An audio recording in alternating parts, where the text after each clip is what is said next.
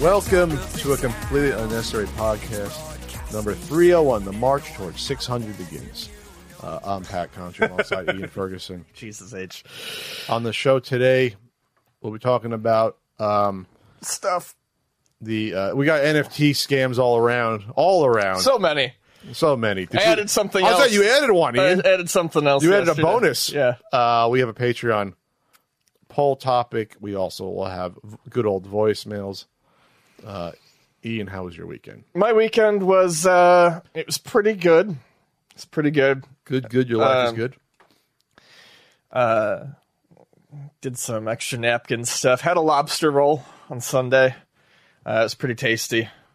Uh, yeah, I mean that was kind of it. All my plans kept getting shot to roll. shit uh, over the weekend. I was supposed to play D and D on uh, Friday, and that didn't happen because uh, the guy we play with threw out his back. Oh. again. Oh yeah, Eh, me, me, me, D and D Dad and John. All three of us have miserable backs. So at any given point, uh, our back is is throwing something off.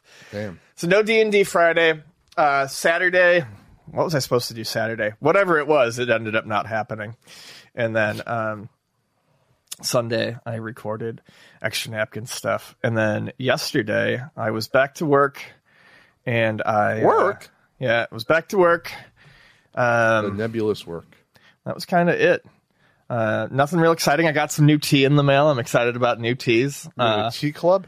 Tea? Uh, no, but they're trying to get me to join a tea club. They sent me a little sample, and they were like, "You could join a tea club, and we'll send you this Your, every name got, your name got on a list? or- every month or week." Hey, uh, no, my name got on a list because I ordered from the place, Oh, and now they're like, "Hey, give us more money."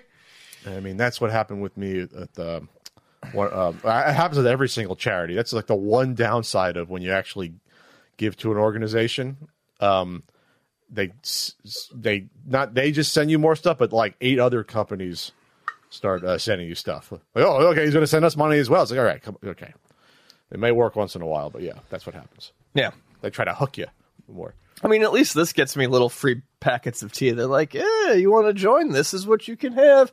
That came with. Uh, that's what you got with. Uh, we, we both got. uh, real, real quick, not to cut, not to cut off your tea story. Thanks to uh, Retrobit for sending us Mega Man: The Wily Wars Collector's It's a Edition. gorgeous, We gorgeous mentioned- I think we, we covered this last year when they talked about the lead up. That this is one of the better ideas for a licensed re, uh, re-release because this game is so hard to find because it was sold in such limited quantities in Europe. yeah, never released here. Um, has it's- a book, a, a manual, a real manual, a sticker book, a double-sided poster, reversible cartridge sleeve. I like, the, I like how they're doing that the recent years, reversible sleeves, and, and a card packing. and then this part right here, the front lenticular Oh, part. oh, okay. There's nice. six different ones behind it, so you can keep switching. You can change. Oh, change. come out your on, come on, cards. Retrobit. You went above and beyond on this. Yeah, they really did. Um, so yeah, thanks for sending us that. I'm excited to check the game out. I, I've played it before, but it'll be fun to actually pop a cartridge in and play it. Um, and I, I've got to say again, I, I feel like they could do bang up, bang up business selling uh, the cases that they use. If you haven't held uh, the the actual case, it's an actual Genesis case inside. Their Genesis cases are like Wait, you're saying they should just go out and sell they're spot on. They're so good. I, I said that when um, they did the Toaplan Shooter Collection. The replacement cases they're using feel identical to the Same original. weight, yeah, they same don't feel thickness. cheap. They're like they're perfect. So yeah, thanks Retrobit. Yeah, well, we got the we got the you know limited run did the Sega CD ones. We're trying to trying to capture all all the old ones there. So I, I still haven't seen a a, a good uh, a perfect NES sleeve. No, They've gotten close, but I still need like they're usually too thin. I think I was talking to Josh one time about. They think they, they That's my- they're getting closer to it. Or- That's what or- I noticed anyway. They're thin. They're usually thinner, Yeah. like the Stephen King movie that creeps me out. You killed my daughter, and I curse you. Thinner. Rubs Yes. his hand on his face. Ooh, that's a cre- that movie's creepy. Stephen King does creepy stuff. You know, it's not creepy. The Steam Deck is finally getting shipped on uh, February 27th. Okay, you know, allow that. Yeah. Um, Yeah, we needed to move on. you Um, skipped over Pokemon. oh, yeah, Pokemon Arceus impressions. Come on, Ian. Sorry. So the new Pokemon game is out. Uh, Pokemon. I did not buy it. It's not that it didn't look good. I just knew Vonnie was going to buy it, and I didn't want to have to. Comp- I didn't want to like compete for the TV with her. I just wanted her to enjoy the game. So she's been playing it. and I've been watching it, and uh, look, I'm just going to get this out of the way right away. game doesn't look good. game looks pretty bad. Like it's not a great looking game. Um, in terms of the in terms of the graphics. in terms of the graphics. Stylistically, good style to it. I love like I love the old time look to it. But there are there are points in the game where I'm looking like the water textures are very very bad. oh, Cer- really? Yeah, certain aspects of it I'm looking at. I'm like, is this a GameCube game or is this a Switch game? Um, Wow. that said, graphics have never been the uh, the determiner of, of whether a game is fun or not, and it seems like everyone's loving it. Um, I think it looks like an incredibly fun game. I, I'm I, I don't have I don't have a a, a, a a horse in this race. I think the graphics look all right. They're not bad. I They're just like they're kind of like if it's Pokemon Smash with the with the Breath of the Wild style. Yeah, but if you put it next to Breath of the Wild, So you can oh, it doesn't look as good. clearly see the difference. Okay. And I get my problem is not that I think graphics are required for a uh, game to be fun. My problem is this is your fucking flagship franchise. Like Pokemon is, I mean, it's one of your flagship franchises. Yes, you've got Mario, you've got Zelda, but Pokemon's massively popular. Put some fucking money into your graphics. Like you've got the money. And you've got this game that, you know, everyone's playing Well- and enjoying and I think looks fun as hell. Give it a, give it a little give it a little sass. Well, this is Game Freak that was the dev on. Yeah, of course. But I mean, Game Freak's always the dev. Give it some pizzazz. Yeah, they're I mean, they're like- allowed to have a budget to make nice graphics for a game that is going to sell millions of copies. I, I I wonder what that actual relationship is between them and Nintendo. Like, I wonder how much Nintendo could like push them to do certain things. You know what I mean? Like, how much can they actually be like, okay, we need you to do this when it's. I mean, Nintendo's a, minority stake. You know, they're a publisher. Just gonna say, if you're gonna spend, uh, you know, a couple of years, you know, pumping a Okay. game, put the effort in. That said, it looks great. Um, the action stuff It looks, looks great, but not literally looks It great. look, okay, it, yeah, it the game. looks. The game looks very fun. Let's okay. The game looks fun. the game looks fun. It doesn't look great to Ian, but it looks fun. Okay. And it's not like it's it's horribly ugly. It's just there are lots of spots where you're looking at it and you're like, there's no polish to this whatsoever. Like when you uh, step from like the uh, uh, the floor to like the inside of your bedroom, your shoes come off, Mm-hmm. and like the ankle bones like start flopping everywhere. gets really fucking weird, creepy ankle bones. So those people know this is what this is like open world, right? it's it's it's more open. Action RPG ish. action RPG is you can throw out your Pokemon and fight turn based, but you also have to do like real time dodging if the Pokemon are chasing after you. You can catch Pokemon in real time, so if you're just trying to get a bunch for research reasons, you can sneak up on them and throw the So balls. this is more time. a game I would play. I like action RPGs. I like stuff that ha- is more engaging with combat. And It's it's like that. it looks It like a fun mix yeah. between action RPG, uh, you know, trappings and also still some turn based Some battling. Yeah. Okay. That that's okay. I, I'm intrigued. I am intrigued. Uh, weird ankle movement aside. Yeah, It sounds intriguing. I'm like I'm enjoying is this the watching one Bonnie that, play it. This is the one people are pissed they didn't put every single Pokemon in. No, that was Sword and Shield. Okay. This isn't. This is obviously not going to have every Pokemon in it. It's just one region, and it's like a standalone Okay. story. There are total. Looking at the Wikipedia, there are total 268 Pokemon species. That's a, that's a lot. You're just trying to catch all the Pokemon that are in that region. It's not like a worldwide thing Gotcha.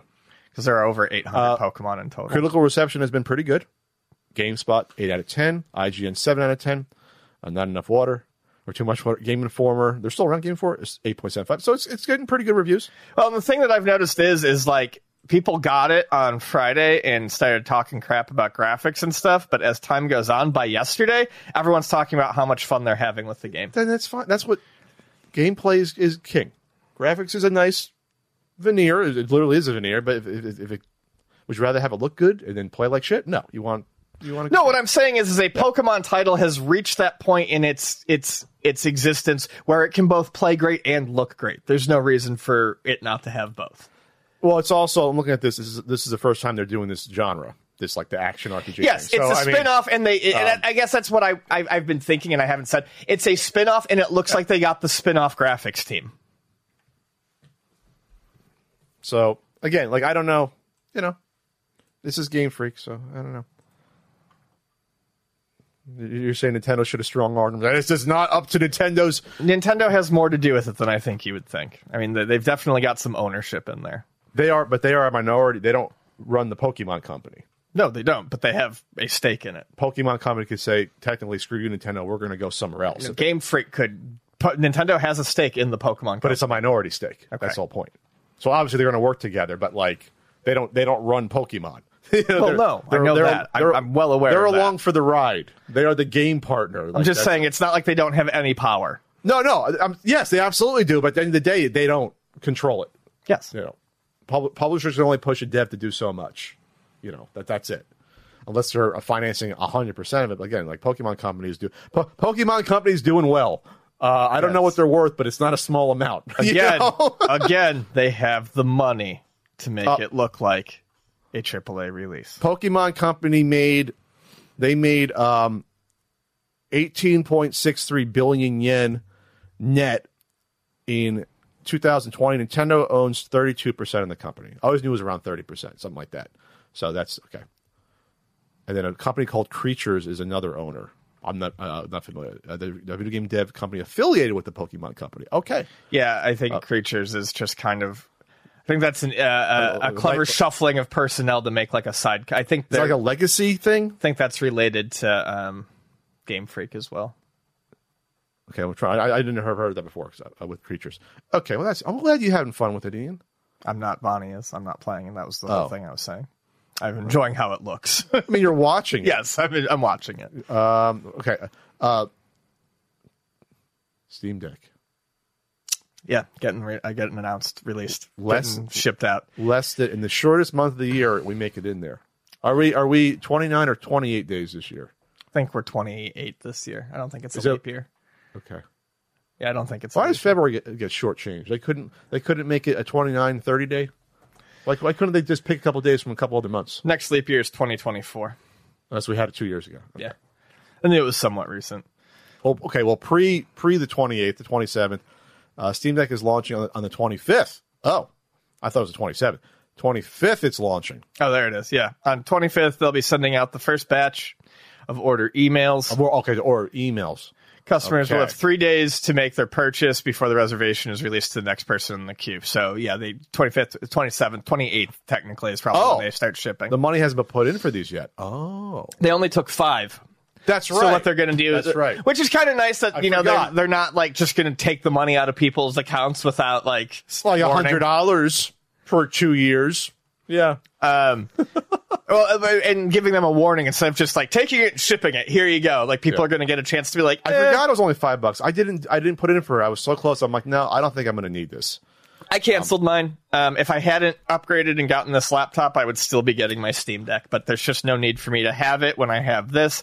This is portable Yeah. enough If I'm going to sit on my and couch, stronger than the Steam if Deck. I'm going to sit on my couch and play a game, I'll just play the Switch. That's what I decided. If I want to play a high end game, I'll go to the PC. That's well, that was that was another thing for me. It's like between the play date, will you know hopefully be getting announced as shipping soon here.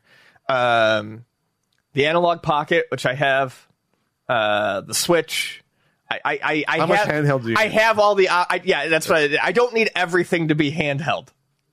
well, apparently I've got, you do. Some I've got plenty. do. I've got plenty that I can play. No, and like I said, I think it's I would- cool. But if I hadn't just upgraded my computer, like literally after upgrading this, I have no need. I would love to see the crossover of how many people that are getting this also have a Switch. I would love just love to see what the crossover appeal. If, if it means more people are appealing because it's also handheld, or they it's just I've got some friends who have told me um, straight up that you know they're getting it, um, and like I've had two people tell me they're getting it and they're probably going to sell their Switch wow. because they Okay. they don't play the Nintendo first party stuff. They like the portability of the Switch and the docking, but they don't need it. You know, they don't need the Nintendo stuff. So you know, I, I think there is like something to be said about.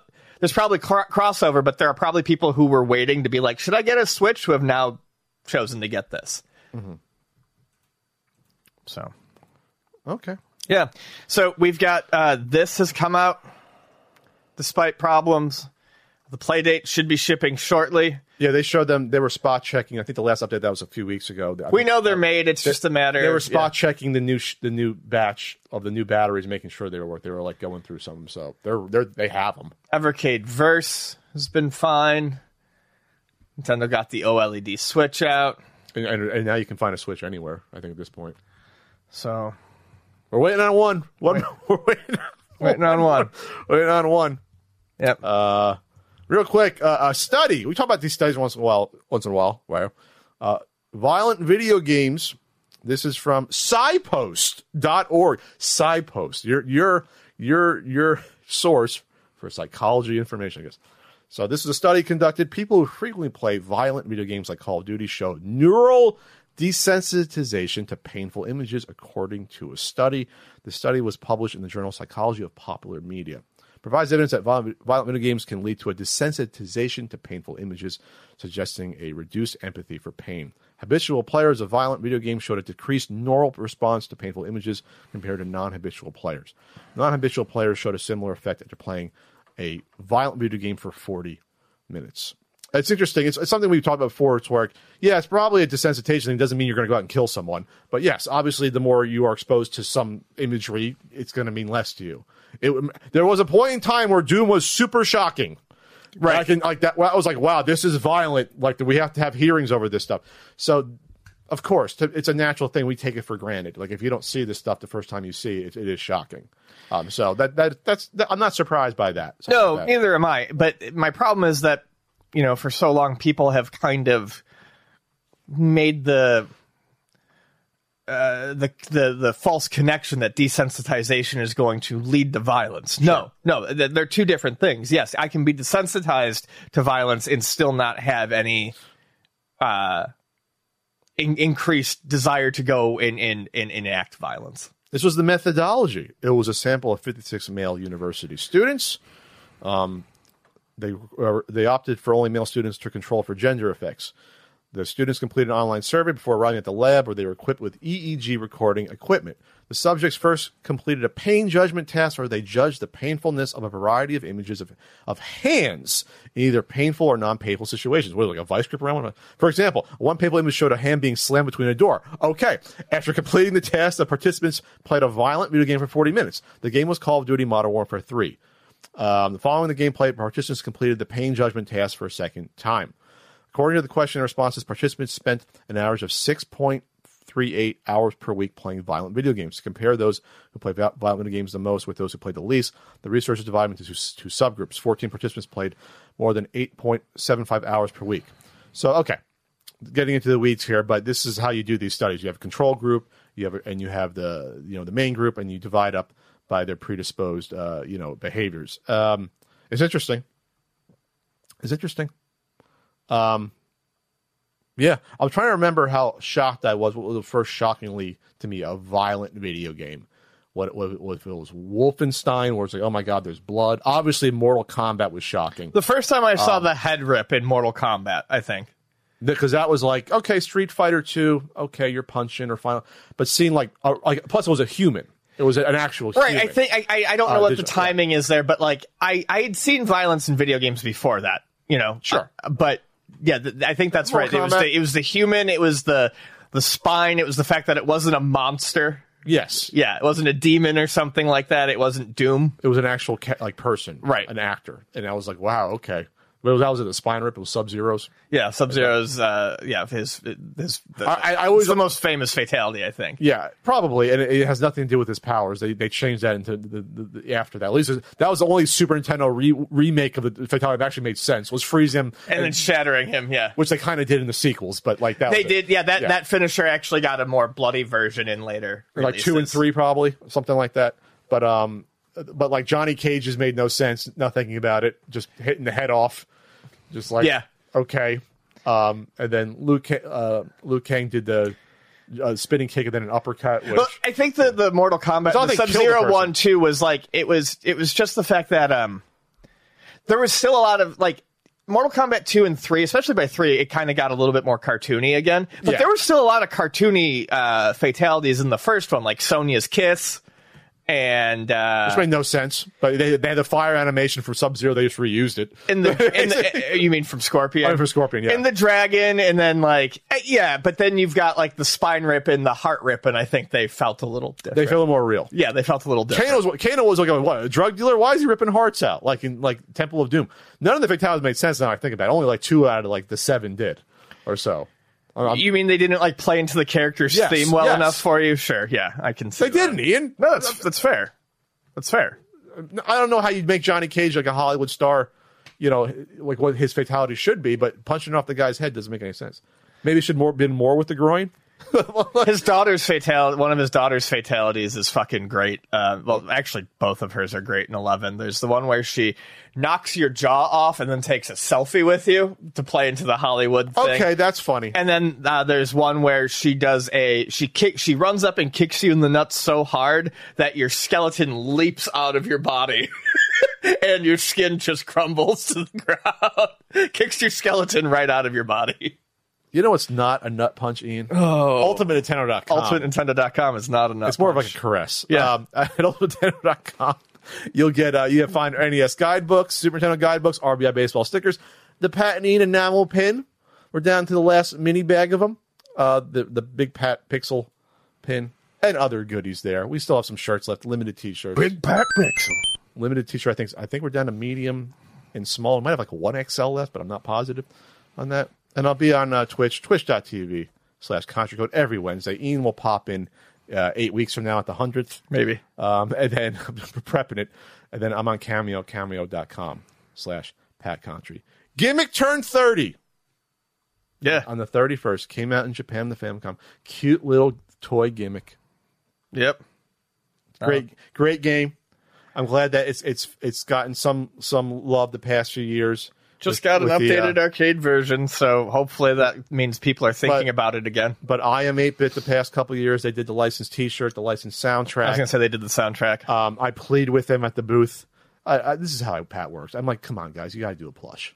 I, I said, I'll buy a plush. If you had a plush right here, I, I buy the plush. You know, it, it's it's literally a toy character. You got to make a plush of it. It would make sense. um, so, yeah, I'm glad that it's been rediscovered. I had a very small hand in that. I did my NES Punk video over 10 years ago. Wow, it came out October 2011 of Mr. Gimmick. They put Mr. on it for some reason for the for the for the NES game right. there. Good old Mr. Gimmick. Uh, it's a beautiful game by Sunsoft. Um, marvelous soundtrack. Arguably, you could make a case it's it's the best NES. Like you can make a case it's it's a top five NES soundtrack. Uh, it's it's amazing. It's very good. It's technically very good too. yeah, even without the extra sound channel, it's amazing. Yeah. The soundtrack, Oh, absolutely. The extra Famicom sound, and, and then it's incredibly difficult. It's a really difficult game to get the proper ending. Even just getting the regular ending, it's incredibly difficult. There's a, the, I had not seen a Nintendo game that had that level of AI for enemies. Um, for Yeah, it was, standard it's, enemies it's smart. It's a smart game. the, the enemies actually react to you. It's not just all patterns. Um, that to me was that was something to me. Like there's something going on here at the team that they did, and plus the little touches. You know, the little touches. I always talked about. Sometimes we ended the marathon going to stage two and looking at the little, Yeah. the, the little, the little seagulls. And you hear them in the distance, and there's no reason for that little shot to be in the game. I, there's not really NES games that you just sit back. Okay, this is a cute little shot. Just relax and hang out. There's no enemies trying to kill you. You're enjoying the seaside. You know, Oh, it's all- got the wave sounds too, right?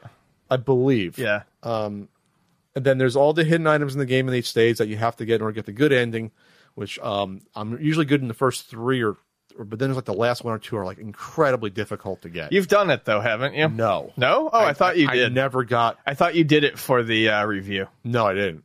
I could. I could never get Ah. one of the two because I played it on real hardware. Yeah, yeah, I, yeah. I played it on the retro USB um, uh, prototype repro. Um, because it didn't come out here. I I, ne- I never got uh, the fourth or fifth item. I couldn't get on an, using an emulator. I could, but not oh, okay. Never in real life. on hardware. I haven't. I mean, I don't know. I've gotten a little bit better as I gotten older on some of this twitchy stuff for some reason. Maybe maybe I could get it, but um, yeah. Go to if you want if you want the official stuff, go to I am uh, eight bit. Um, trying to find what if they if they added anything uh, more on top of that. But no, I would love to see a, a licensed re-release on cart. I think that'd be a great idea yep. obviously, because the Scandinavian one it now goes for, without looking at eBay, I think the card alone goes for several hundred dollars, Jesus. um, if not a thousand. Like um, that's one of the, the one of the handful of European ones I have complete. Uh, because I figured that's the one I want. Yeah. Box is a little beat up, but you know. Here's the cute little gimmick. Here's to him. Um, you watch any football the past weekend, Ian? No. No, I didn't. Rams versus Bengals. I, that's the matchup I wanted. Uh, people seem to think it's an unexciting Super Bowl, but I think it's more exciting than recent years. Why would it be unexciting? I don't know. Burrows has been great. I think it's. Uh, I like the Rams coach. He's he's smart. Young guy's even forty, I think. Um, and then Stafford has a chance to prove himself because he was with the shitty lines for ten years, getting killed. And people are always like, "Hey, he's a good quarterback. He's just on a shitty team." Just like how Marino was. Um, this is your chance or you're on a decent team. Go Bengals. You want the Kitty Cats to win? Yeah, I, I can't root They, for. they LA. never won. I don't think so. I don't think so. Can't root for LA sports teams. LA won about twenty years ago with Kurt Warner. Yeah, A little over twenty years ago. can't do it. You can't root for LA. None. No, Not even Clippers. Who used to be San Diego. No. Obviously not the Lakers. We're never going to root for the Lakers. No, California sports teams are tough for me in general, but LA sports teams, Jesus H Christ. Uh-uh. It's a it's a version of, of the, a lot of like the Lakers to me is like the version of the Yankees. How the how the fans are. Yes, I, I grew up in Buffalo and had to deal with fucking uh-huh. asshole fucking Yankees fans, And and, now I live fans in are the Sa- same. And now I live in San Diego, and I have to deal with fucking asshole Lakers. and also fans. Dodgers fans are like that too. Dodgers Yes, is now the they are, especially Yeah, because the Dodgers have gotten better. but- like, yeah, now they've gotten really. But listen to radio the past year, two years here. Like people expected the Dodgers to just waltz into the World Series and win it. I'm like, that's what people how they talk about the Yankees every year. Like when the when the fan base is expecting to always win. I don't like the fan base. That's why people don't like Dallas uh, Cowboys fan base. They're like, oh, we're going to be great all the time, and it's like, no. Cowboys haven't been good in a while. Well, no, no, they haven't been. That's what the one thing funny about Stephen A. Smith always trolling the uh, their fan base every year and laughing when they lose. That was a bad loss this year in the playoffs. Boy, Dak Prescott, that was a bad. Did they lose too? Oh, I, uh, they were not expected to lose. Now I don't forget. pay attention to the Cowboys. I, I forget, they but- haven't been good. But it was like it was bad. It was a bad. It was a bad ending. That seemed like these Cowboys ending these playoff games is always a bad ending. As a Giants fan, I love it though. Sure. Um, so um, we bring up football because uh, obviously John Madden passed away about a month ago. Um, uh, right afterwards, I got in the mail the uh, video games uh, signature auction for the end of the month with John Madden football front and center Corpse is still warm. uh, c- coming up for auction. And um, this, Fuck. this always happens. Obviously, Yeah, yeah. Um, it does. it, it's obviously Craven. Whatever, Heritage has to make money. It's not a shock. They, they've they've had some um, questionable business decisions the past few years. We'll just just say that. But this auction went off. Our pal uh, Steve Lin texted me the result as as, as it was happening uh, here, um, and this is the 1990, the first Genesis release cardboard box John Madden football before it was numbered. It wasn't numbered for the first about three three years of it, and um, it went for over 400 grand. Jesus Christ. Over Four hundred grand. Why? for common ass John Madden football on the Sega Genesis. Oh, that's so bad.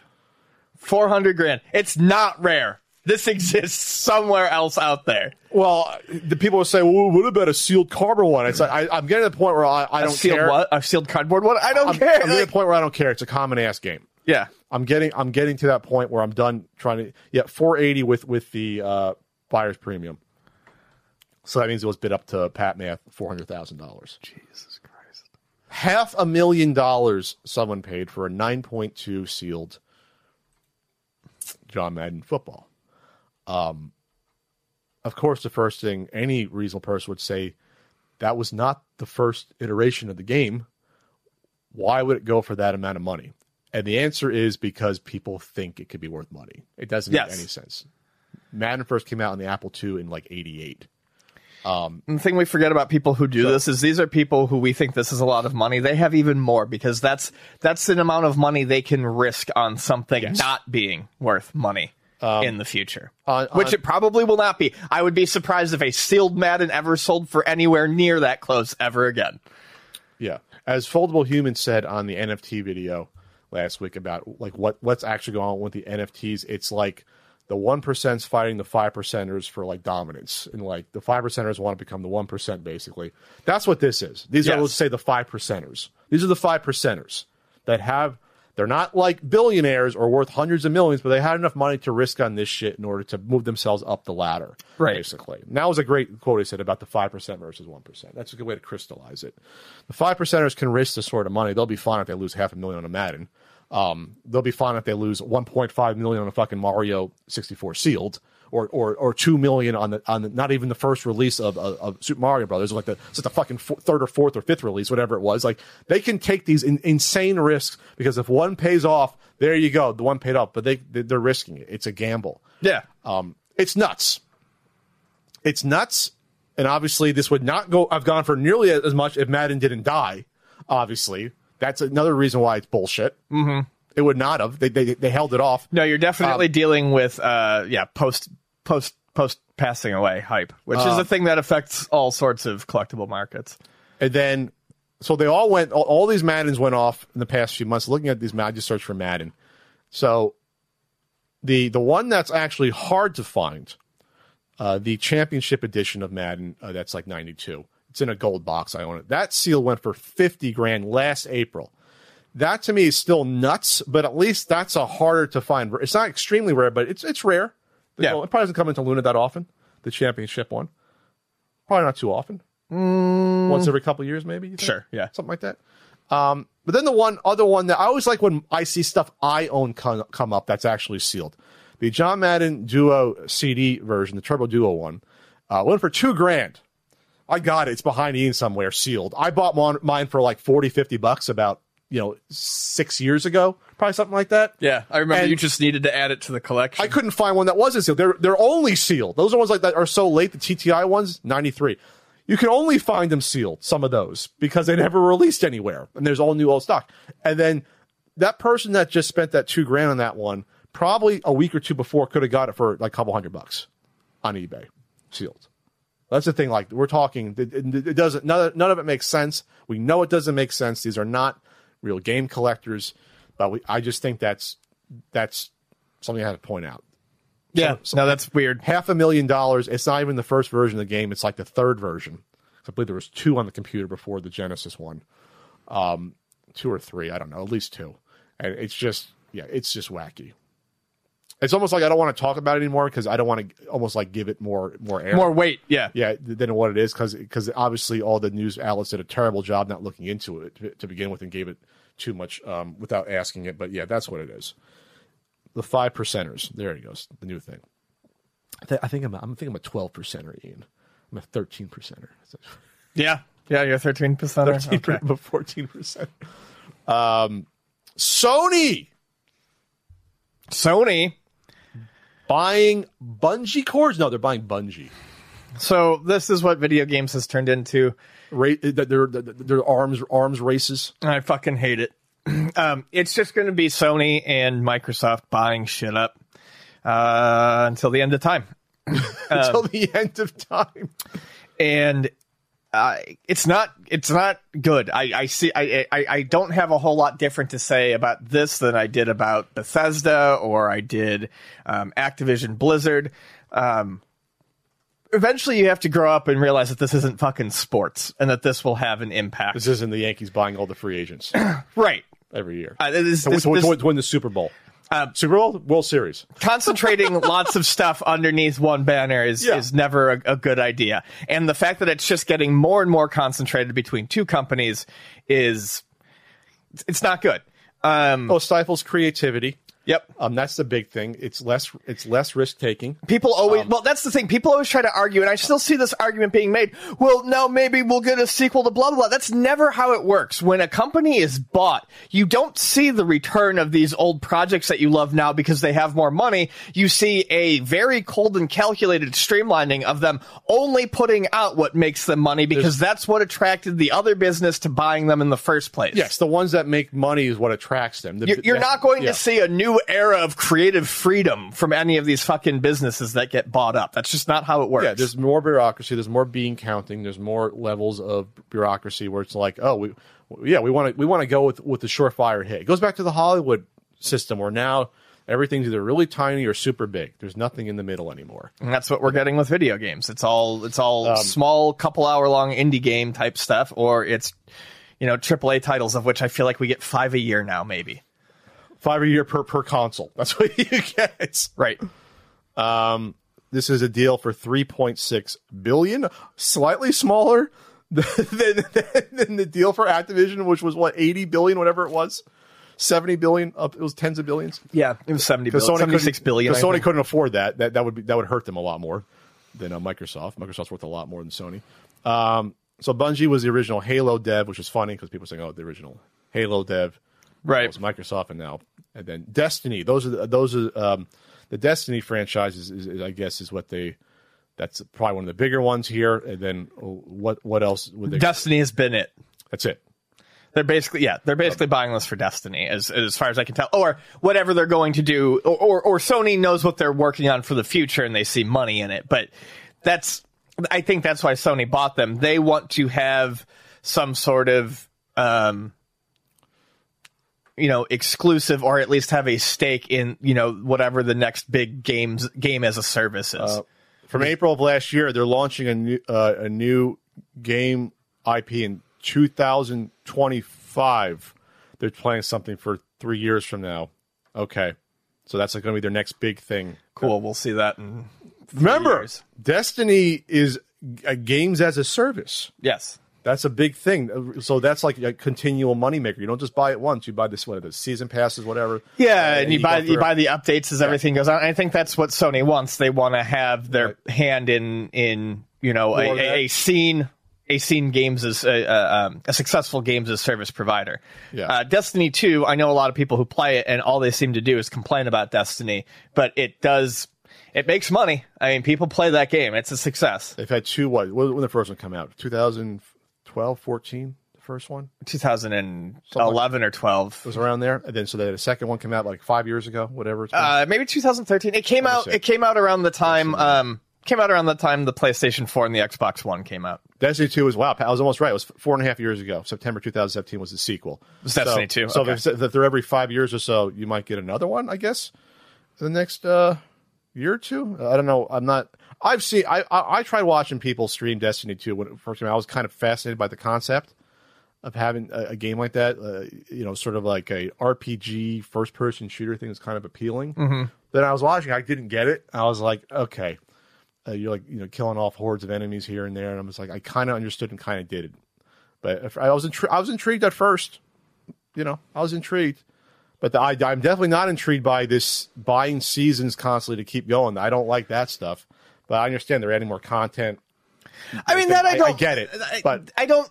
It depends on how you do it. I honestly don't mind being expected once a year to pay more into a game that I'm continuously enjoying if they're adding stuff to it. It it's it's a matter of how much they're going to nickel and dime me. Gotcha. Oh, Bungie did Oni back in the day. Okay, I don't, Oh, yeah. they, I don't know if they still own that. Did they own Oni or is that Microsoft? Uh, okay, yeah. Now Destiny and Destiny Two. That's all they got. I'm looking at what they've come out with. That's it. Destiny was 2014. Destiny 2 was 2017. And the only thing before that was Crimson Steam Pirates on iOS and Google Chrome in 2011. So they bought this for Destiny. Okay, and whatever the new franchise will be in the future. That's it. Yep. They can't make the big plays that you know Microsoft are doing for you know, but they can they can just pick pick them up here and there. I guess it's a much smaller impact versus obviously what Microsoft has just done. Sure.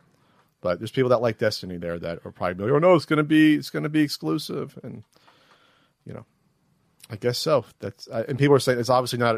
People are saying, oh, this is you know, it's it's not. This wasn't a reaction. These these things go in the works for months. Oh yeah, this not- this yeah. The people who are like, look at uh, Sony answered back. How long do you think it takes Yeah. to fucking do this? You Hey, hey, Mr. Bungie, we want to buy. That's not how it works.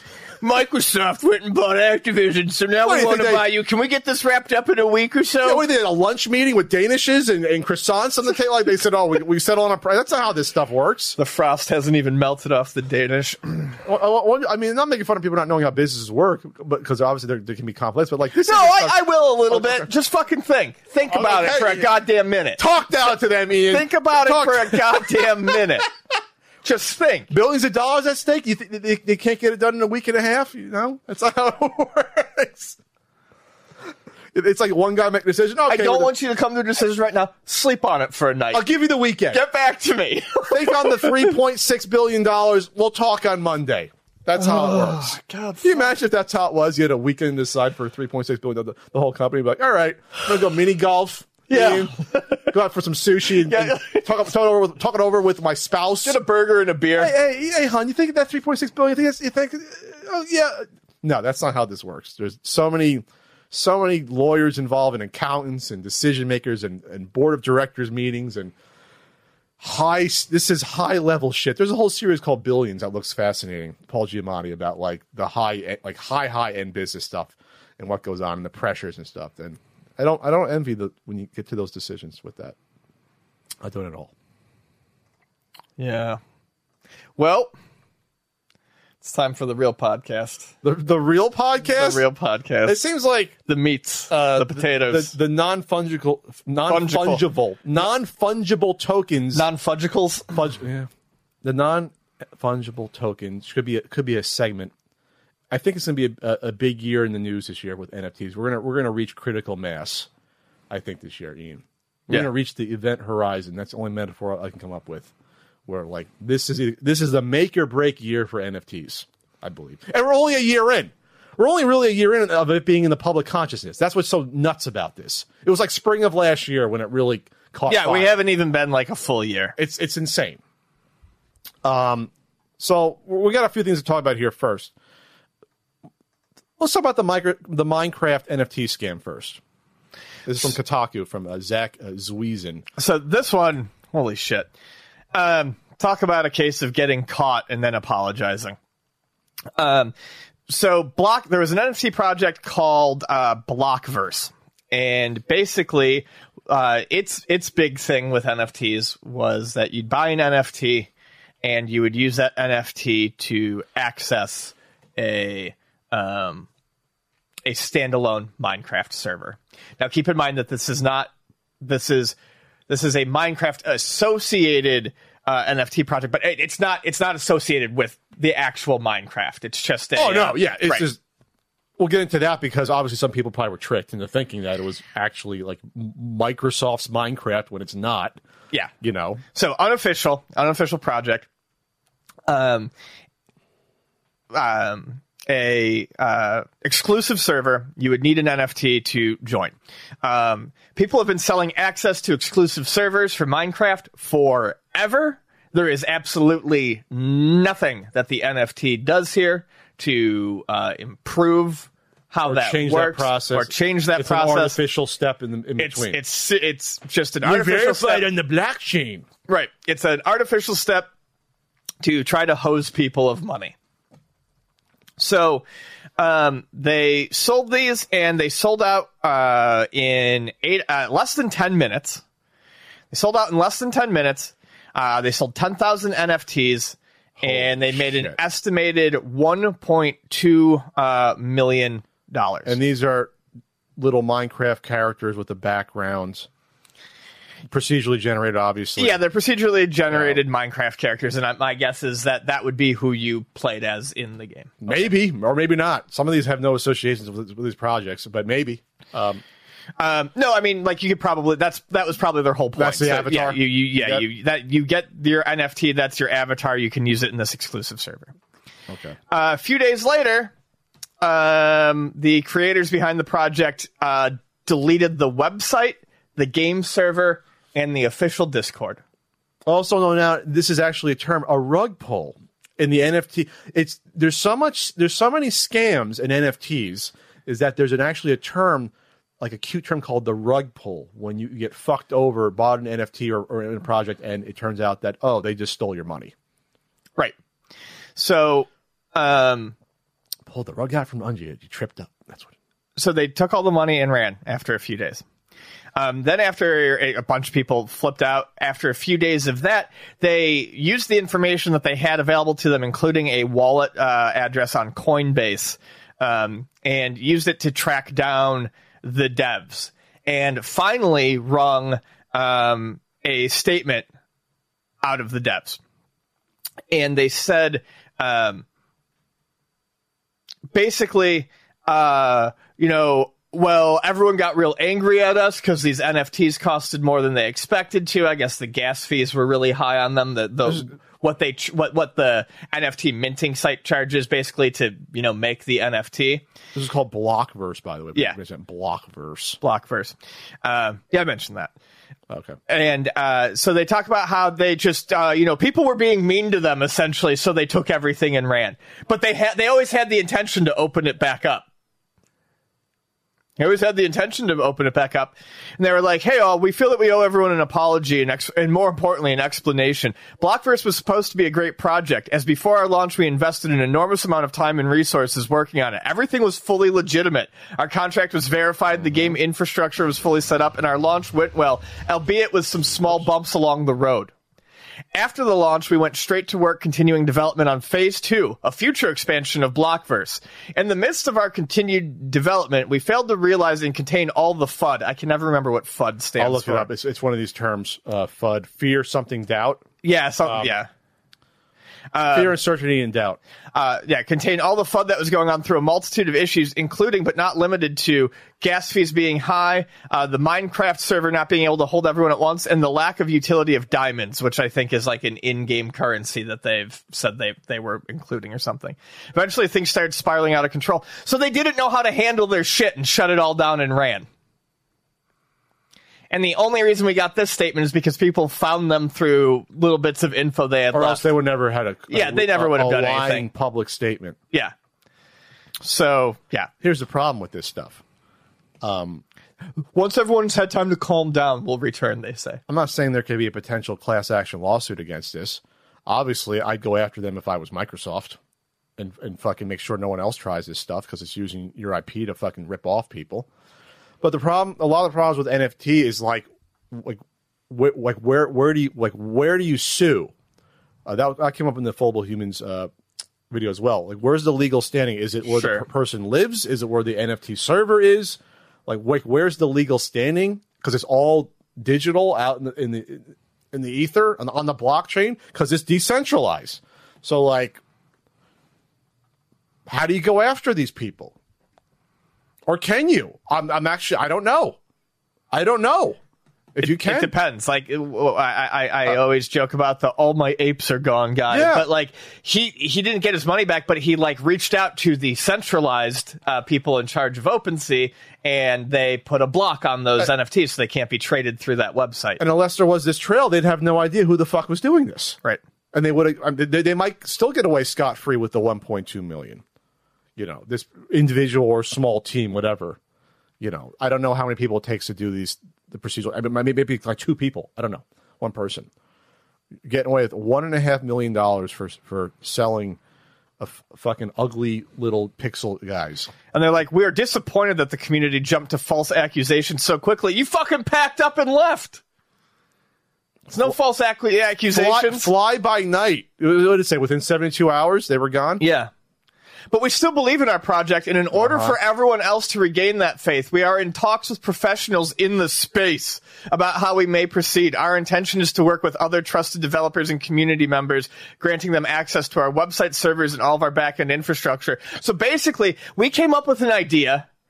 We're going to make $1.2 million off of it, and then we're just going to hand it off to someone else, and you can do it because here it states, however, it is reported that while the creators are open to handing over the project to the community, they want to keep all the money.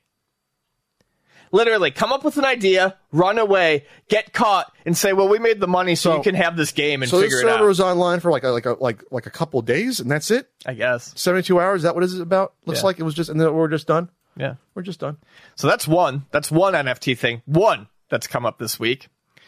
Um, And plus, I mean, before we get into actually how much money they actually spent, I mean, to do a Minecraft server isn't probably a huge amount of money, right?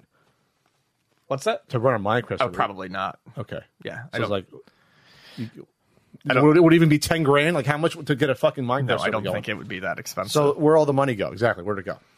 So, um, in addition to that, uh, another one that I have here is uh, Team 17. I'm not skipping. I'm just going to let you start those other ones. Uh, Team Oh, 17. this is the one you added. yeah, Team 17 is the publisher of um, the Worms games. Yes, sir. Yeah. Hi. Uh, and some other stuff. And they announced, basically, without talking to any of the devs or any of the people who work there, that they were going to get into uh, NFTs. The, the, the higher ups at Team 17 Yeah. said we're going to do NFTs. So Aggro Crab, a developer that recently had one of their games published by um, Team 17, uh, they did uh, Going Under was the name of their game. Um, They're the dev. Okay. yeah, I've been meaning to try it. That was published by Team 17. Released a statement. Uh, it's a good statement. Okay, I'll find the Team 17 announcement while you're doing that. Team 17. Uh, Sigh is what the tweet says, and then there's a picture. We at Aggro Crab condemn Team 17's decision to produce and engage with NFTs. We believe NFTs cannot be environmentally friendly or useful, and really are just an overall fucking grift. That's that what literally, they said? That's Fucking literally what it says. An overall Good. fucking grift. Good- hey, Hold good. on. Okay.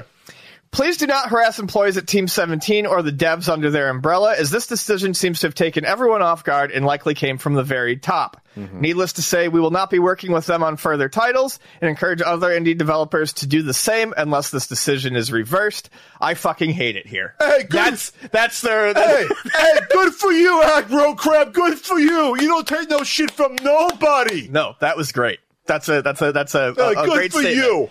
Oh, a little bit of swearing in there gets the point across. There's no reason to play nice with this shit anymore. I will always quote that out. One of the best scenes ever from from Goodfellas, the spider scene. That's one of the best things ever. Um, so they announced. I'm looking at the initial announcement. I missed this. I I love worms. I, we both love worms. Great game. Worms Armageddon, I mean, one of my all-time Worms favorites. Armageddon is uh, like a perfect, near perfect game. Yep. Uh, to me, for I what it still does. sit around at night and play it against the computer. Super Sheep for the win. Uh, anyway, um, uh, they announced a partner with Reality Gaming Group, a digital a digital asset trading DAT platform based in the UK to create NFT collectibles based on the long running Artillery Tactics Artillery Tactics series. In doing so, it has opened a can of worms dope, between them and several and several of the studios who published them. Oh, there's there's more than one that complained. Mm-hmm. That's just the Oh. one that I have. Okay. They emphasize that me- the meta worms, god damn it, would be high quality and low energy consuming collectibles intended to give fans the chance to own a unique piece of video game memorabilia. How can you guarantee that it would be low energy consuming? Team 17. How do you the You can't. It's, how do you it's literally balls just to say that? And this is something Um, when NFTs first came out last year, and I did like a lot of initial reading on them. Yeah. One of the things that people warned about was that you're going to get a lot of people who talk about how it's going to be environmentally friendly soon. Yeah. Or Just like crypto. Or you're going to find uh, well, that's that's exactly it because it comes off of Ethereum, and the Ethereum that's one of the big ones, and the Ethereum network has been talking for years about how real soon. But it's it's it's it's just it's been that thing to give some people, I think, that sense of comfort. Like, okay, Yeah. this is bad now, but it's going to be soon. Well, it's been soon for like five years, and they they, they haven't done anything. These are just things that they are saying to get you to swallow the pill Sure. without complaining. And all that carbon offsetting shit, it's going to places overseas where like it, it's when you look into the carbon offsetting, carbon offsetting is largely a scam too.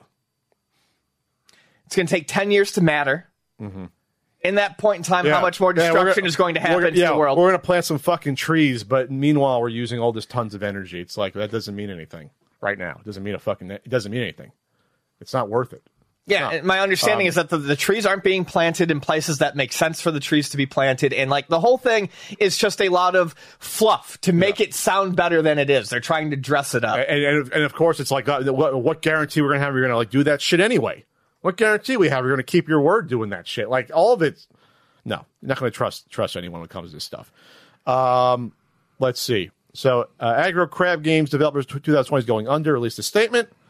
Uh, Playtonic Games, which published its Yooka-Laylee and Yooka-Laylee Oh. Impossible Lair, Nice. also released a statement uh, strongly expressing a lack of interest in NFTs, and that the company does not endorse the use of NFTs in the wider world. Oh, I- see, okay.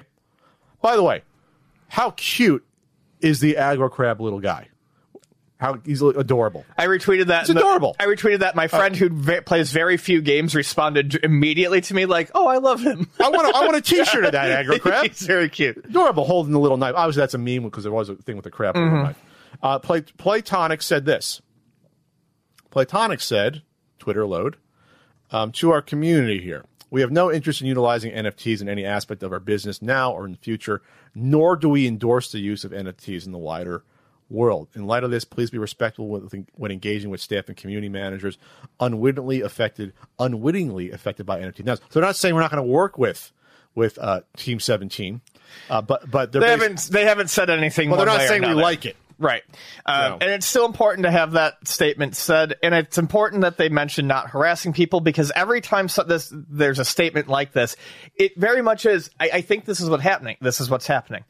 A lot of these fucking rich Silicon Valley type guys Yeah, the crypto bros or whatever. got into bros. crypto. Yeah, They're all sitting on various piles of these the coins. that five they, percenters. they want to. They're sitting on various uh. piles of these coins, and they're looking at how can we make money off of this. And the current answer is NFT. So you probably have the people who are sitting at the top of you know all of these companies not talking to anyone eh, because it that doesn't concern them. They're like, well, I've got this, so I'm going to do it, and they make it a company wide decision, and it fucks everyone else. And then people have to scramble to say, "I don't like this." You're going to see that a lot this year. We're already we're we're we're four weeks into the year, and you're seeing this already. Yep. Um, and there's more, Ian. There's Wait, more. there's more. But wait, there's more. Uh, that's coming out soon too. This the the uh, Screams uh, is finally coming out. It already did. Oh, it did? Yeah. I think it was delayed. Was it good? I don't know if you. I haven't seen it I, yet. I like the first Scream. I, I like the first one. I haven't seen the new one.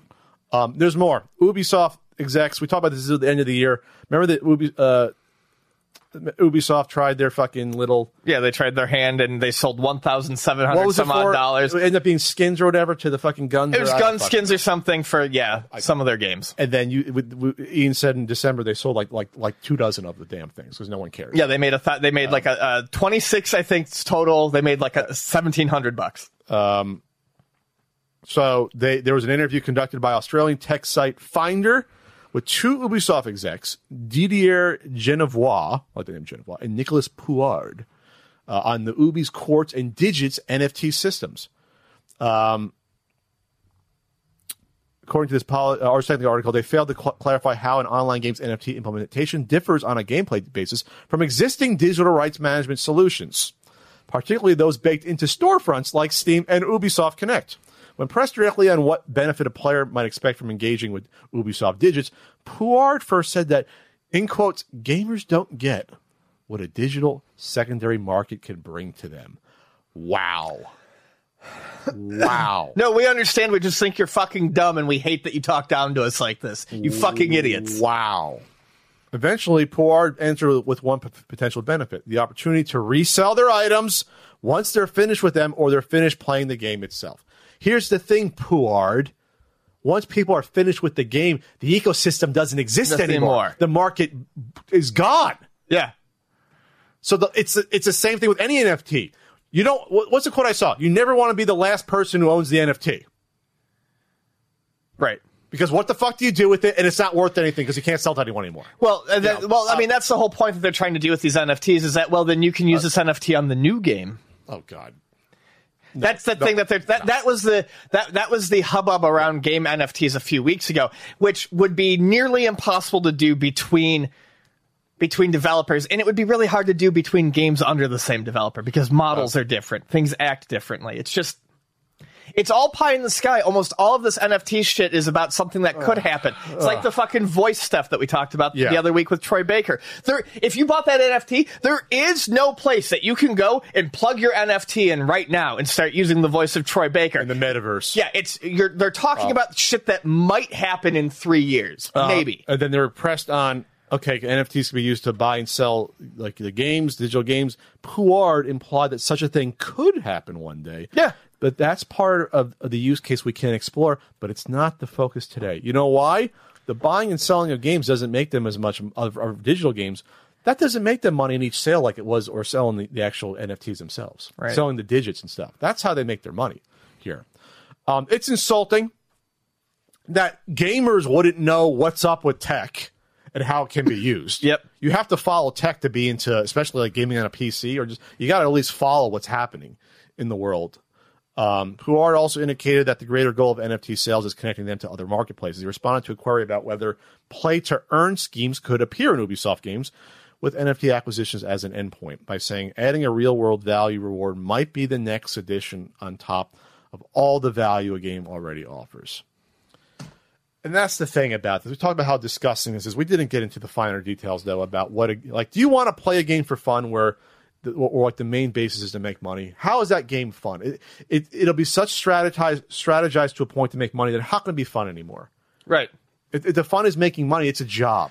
It's a job. And then Well, if you can make money in the game, then what people are going to do is look for the most effective way to make money in the game, which is going to lead to every game that is play to earn being broken down to one specific way to min max it, and you're no longer playing a game. And then you're beco- solving a puzzle, and then you're running that puzzle for as long as that game exists. And then it becomes just farming, and then corporations pop up within the ecosystem. We, Yes. we saw that in, in Foldable Humans video. There was a one disgusting uh, game um, that it's only it's it's um I think it's big in I think they said it was big in the Philippines, where it's like oh we're bringing people out of poverty and stuff, and it's like that's great. The only way like with any NFT or crypto, the only way the value increases on something if more and more people get into it. More new, you need new fresh bodies. Right. You need more bodies to come in in order to sustain the ecosystem.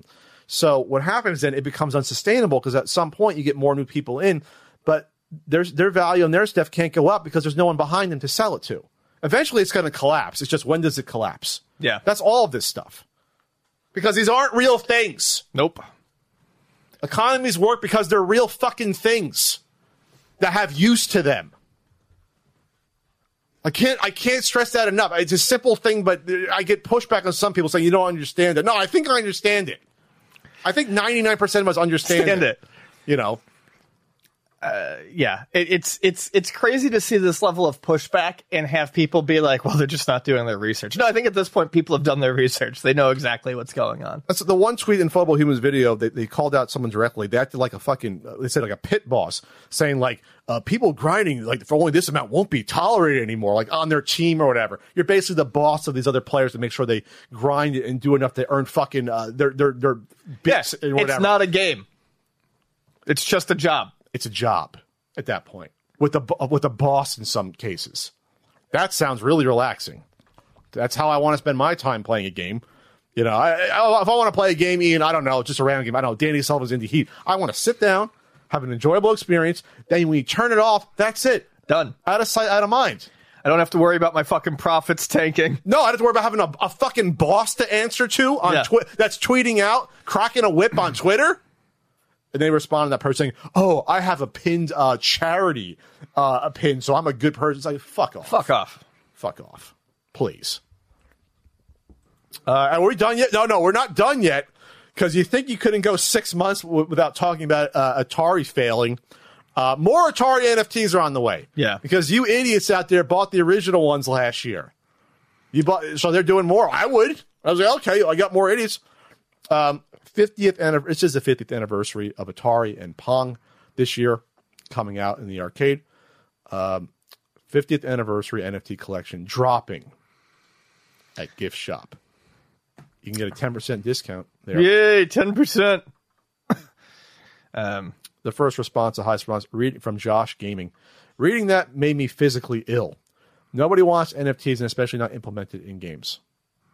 Let me tell you this, Atari, you're on you're on the right track with these like you know re- remastered versions of games like Asteroids and Centipede. They look nice. I want to play the Asteroid. Ian might want to want to play one of them, like Breakout. That's stay in, stay there. We won't complain. Like that's that's what you want to do with your forty year old game properties. Oh my god, Centipede's forty years old. Like that's what you want to do. Like that's what you want to focus on. Not um going to the gift shop and uh, what what do you what, what how much do these cost? Uh, oh, they're only at this point two hundred fifty seven dollars each, 0.09 ETH. yeah, Ethereum. two hundred fifty-seven dollars, and Oh. then this is like a blind box. It's a blind box. collection. It's a You don't- gift, it's literally a gift unwrapping. Yep. And there's there's fucking this is oh my god. So this is combining loot crate stuff and NFTs. It's the it's the best of both worlds, Ian. Yeah. There's a rarity table for like what's your odds of getting a common, a rare, or an epic. Great. Fantastic, Ian. Step here's how it works according to Atari. Step one, buy buy a, a GFT, a gift, with either a credit card or crypto. Step two, you can gift a gift. Or three, you unwrap your gift. There's this roadmap gra- roadmap graphic, which I guess it, where's the where's it end up in profit? That's basically what happens. You know, Level three, let the games begin. Here you go. This is what you get. GFT holders get. Will be eligible to compete in game competitions, leaderboards, and uh, top scores will gain access to special rewards. So again, it's all stuff that you don't need an NFT for. but that's not why people are buying this. We know that. No, we know that it's an attempt to make money. they want to get the epic one or the rare one so they can sell it. yep. No one's going to go, oh my God, Ian, I got the rare one. And then that's all they want to do is have it on their hard drive. No. And just ha- like no, that's not. It That's not immediately turns into something they can try to flip for profit. Yes. So Atari had to get Atari. You're doing so well. You're doing you're doing better at least. Not so well. They're doing better. Just licensing your properties for a remix. All right. Um, I feel we're going to have this happen more and more this year, and I think I will be. I don't care if no one wants to hear about it. I think it's my duty to fucking slam this each time. Mm-hmm. This stuff is not fun. It's not good. There's no long term benefit. There's no short term benefit, except for greedy individuals who want to uh, just implement the greater fool theory, constantly to people behind them. Is that, is that good? That's it. Let's face it, taking trips to the post office is probably not how you want to spend your time. It's not how I want to spend mine. That's why I recommend mailing and shipping online at stamps.com. Stamps.com allows you to mail and ship anytime, anywhere, right from your computer. Send letters, ship packages, and pay a lot less with discounted rates from USPS, UPS, and more. Stamps.com has saved businesses thousands of hours and tons of money. You get the services of the post office and UPS all in one place at stamps.com, plus big discounts on mailing and shipping rates. I've been using stamps.com for o- almost 10 years. I ship out packages, DVDs, Blu rays, t shirts, uh, pins, larger packages. It's really saved me a lot of time. Stamps.com brings the services of the U.S. Postal Office and UPS right to your computer. It's a must have for any business, whether you're a small office sending out invoices, an online seller shipping out orders, or even a giant warehouse sending thousands of packages a day. Stamps.com can handle it all with ease. Simply use your computer to print official U.S. postage 24 7 for any letter, any package, any class of mail anywhere you want to send. Once your mail is ready, you can just schedule a pickup or drop it off. It's that simple. It's not just convenience though. With stamps.com, you get discounts up to 40% off post office rates and up to 62% off UPS shipping rates. Stamps.com is a no-brainer, saving you time and money. It's no wonder why nearly 1 million small businesses already use stamps.com. Stop wasting time going to the post office and go to stamps.com instead. There's no risk. And with our promo code CU Podcast, you get a special offer that includes a four week trial plus free postage and a digital scale. No long term commitments or contracts. Just go to stamps.com, click on the microphone at the top of the homepage, and type in CU Podcast. That's stamps.com, promo code CU Podcast. Never go to the post office again with stamps.com. Uh, Ian, we have a Patreon, don't we? Patreon.com slash CU podcast. You go, you pay, get a full full video podcast. You pay. You get uh, weekly writings. You get a hangout. Are we hanging out this weekend or next weekend? We hung out uh, a week and a half ago, I thought, didn't we?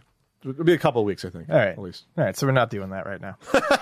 I gotta see when the last hangout You get was. bonus stuff. but bonus, Ian? Yep, b- b- b- bonus podcasts, and uh, you get uh, access to this uh, these polls. Uh, this place, this is almost uh, it's not it's not almost two thirds Pat Pat math. Second place, hardest NES boss fights with five exclamation points. Only got thirty seven percent. I was really trying with those explanation uh, uh, explanation points. Uh, exclamation Pat. I'm getting tired. In first place, sixty three percent. Would Nintendo attempt to acquire a game company like for say Sega or Konami or Capcom in the wake of the Sony purchase of Destiny or Bungie, and in the wake of obviously the huge acquisition of Microsoft buying Activision Blizzard. What do you think, Ian? I Would they? I Not should they, as you said. yeah, I don't think they will. I don't think they will. Um, I don't think they feel the need to compete on that level with um, Microsoft and Sony. Um, nothing Bungie did ever touched a Nintendo console.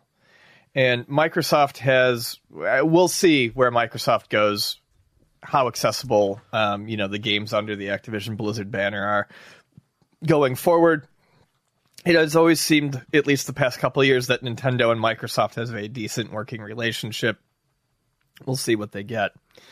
Um, but Nintendo, you know, what sells a Nintendo system?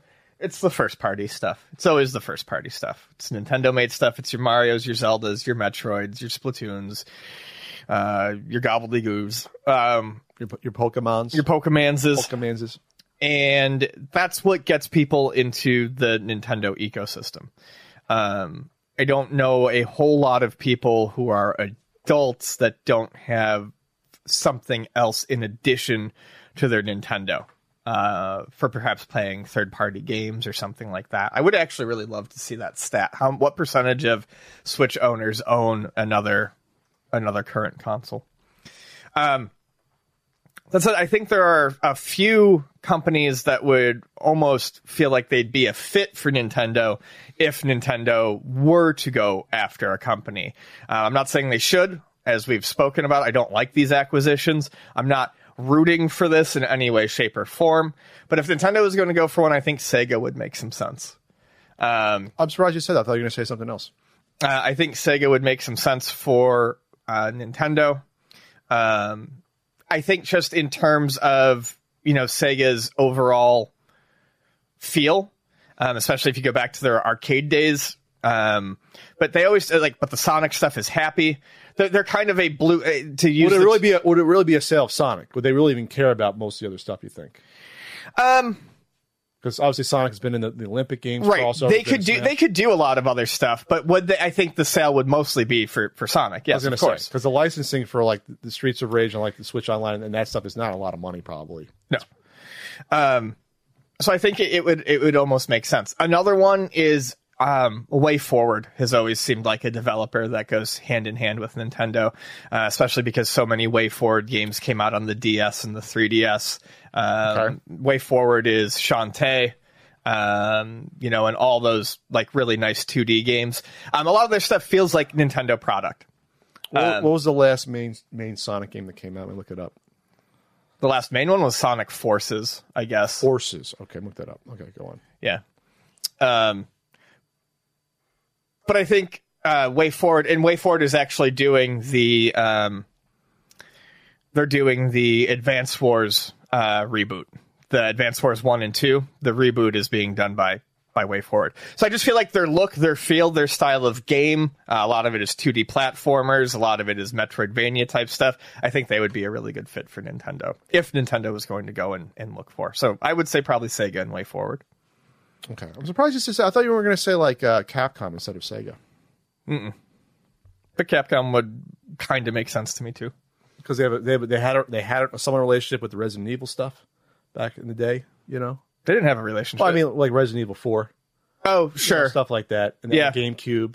Um, I think a lot of people think about Capcom too because when you think about Nintendo, especially when you think about the original Nintendo, you know, a lot of your bangers on the original Nintendo were were, were Capcom games. I'm not saying if they, that they if they bought Capcom, you you'd have like a Mega Man Resurrection and have all these different series. But like, um, obviously Nintendo could do something with probably with Mega Man. They would probably utilize it maybe more than Well, not. You would You hope. know, Again, would- that yeah, goes back hope. to what I talked Uh, about a little bit earlier in the podcast with that's what you hope, but it never seems to be that way when people do buyouts. They don't focus on the smaller stuff. They focus only on the big Sure. stuff and crank that out. That's why I said like, yeah, buying Sega would be just for Sonic. But like, I, I guess I guess what it comes down to is like, how much would the sale move the needle? Like, I'm trying to find out like how many, how well did something like Sonic Forces do? Like, what did it actually? How many copies were sold? Not not a whole lot, I would guess. It- Um, it wasn't a massive release. I mean, it was kind of a Sonic spin-off, but it was a Sonic game. I'm looking at the. Okay, I got to find that. I looked that up. Um, it didn't get good reviews. It looks like No. Um, then they announced their open world one, right? That's going to come Yeah. out in probably a few years or a couple years. So you're buying a mascot. You're buying a mascot. That's maybe what the sale is. You're buying a mascot because it's not like the games. A Sonic game will never do close to a mainstream Mario game. It's like not like not even the same ballpark. This isn't 30 years ago. So what are you buying? You're buying a mascot, merchandising. There you go. You can do merchandising you you already have them in Smash, so it's not like that. And Smash doesn't come out too often anymore anyway. It's like one every five years or whatever. Um, there's not much you can do with Sonic, so to me, it wouldn't make sense. Uh, there's not a whole lot Nintendo would get out of that. Um, there's probably the other properties. There's there, there's not a lot of other properties you're going to make a lot of money on new games anymore. Like yeah, Streets of Rage Four comes out and, and people like it. Oh, they would get Persona. Like a Persona, okay. They, be- they got because they got all of Atlus's stuff. So there's there's there's a there's there's a lot of popular modern stuff that we don't think of as Sega properties. So the are, Atlus stuff? that Okay. are now Sega properties. Okay, so you think Nintendo want to delve into maybe potentially like like some some of the Atlas stuff? Some of the it would be good stuff. for them, I think. It, would be good for them. It'd be good for them. Um, they have the Shin Megami Tensei series. Which was which that's another reason I bring that up because Yep. Shin Megami Tensei 5 is a Switch exclusive. Yeah. So it's like they had that relationship. And. Atlus Atlus has been a was a huge supporter of the DS and the 3DS, so it's not just Sega. Like, yeah, you got. It's not. I'm not talking about the Sega that you know late 90s. All their current acquisitions would make them. um so the relationship's already there. Yeah. So it doesn't make sense anyway. Yeah. Well, Yeah. you. I mean, you could finalize it. Sure. Um, and then talk, we didn't talk about Konami, which doesn't seem like they make games anymore. Obviously. Konami is the only Uh, one that you could buy or like pick up right now, and I think you would actually see an improvement in the output because right now there's nothing. I mean, it's not even a joke with Konami. They're they're a gambling company at this point. They, and obviously they they license out their older games for re-releases. Everyone, yeah, like they just um, did a re-release. They did a re-release of like one of their pocket, um, pocket powerful pro Yakyu games, the Power Pro baseball games. But like other than some of their, that like their winning eleven stuff and their Power Pro stuff, where they can just kind of update rosters and ship Ship out a new game. That's really all you're getting. I mean, you look at the I mean, Ca- Ca- Castlevania just had its anniversary, and we got NFTs. we got NFTs. We got fucking NFTs. I mean, we had re-releases the past year or two, limited run. yeah, but nothing new. ones. Not that we uh, were really expecting. Okay, it. this this is what. Holy shit! This isn't even a joke. In 2019, there were all anniversary collections, arcade classics, um, Castlevania, Contra, Contra Rogue Corps, um, and then there was the, the one football game. In 2020, Skelattack. What the hell is Skelattack? I looked that up. And the football 2021 update. Yep. That's all. Uh, that's all Konami did in 2020. Yep. They did a roster update in a game called Skelattack which I've never heard of. which is on Steam. Um, it looks like a cute little cartoony game. Did, did they? Were they the Is that devs? an app game? They're not the dev. So that Well, of course not. That's almost like sounds like someone did a favor. That's what it sounds like. Right. Like why would they do one Steam game I never we never heard of on there? Yeah, this doesn't look anything like Konami. 2021, you got uh, Getsu Fumaden, Undying Moon. Yeah, I do remember that came out. That was like kind of big. Okay, what type of game is that? It's a platformer based off of one of their classic Famicom games that never came over here. Okay. It's got really nice art. Uh, a game called Crimesight. Almost sounds like an arcade game where you shoot. Yeah, it does. Is that is that is that a shooter in the arcade? I'm going to find out. no, it's a mystery simulation game with player versus player action. Um, okay, they developed that. Okay, and then uh, Yu- Yu-Gi-Oh! Master Duel. Right. Yeah, that came out. So they're still making every other year. They're making games because in 2020 they literally did not make a game. I, I don't count Skelattack; they didn't develop that. I don't count a fucking roster update as making a game. No. And the year before that, uh, Contra Rogue Corps it was what they did. And that game looked fucking Oh, awful. they didn't develop that. Okay, No. excuse me.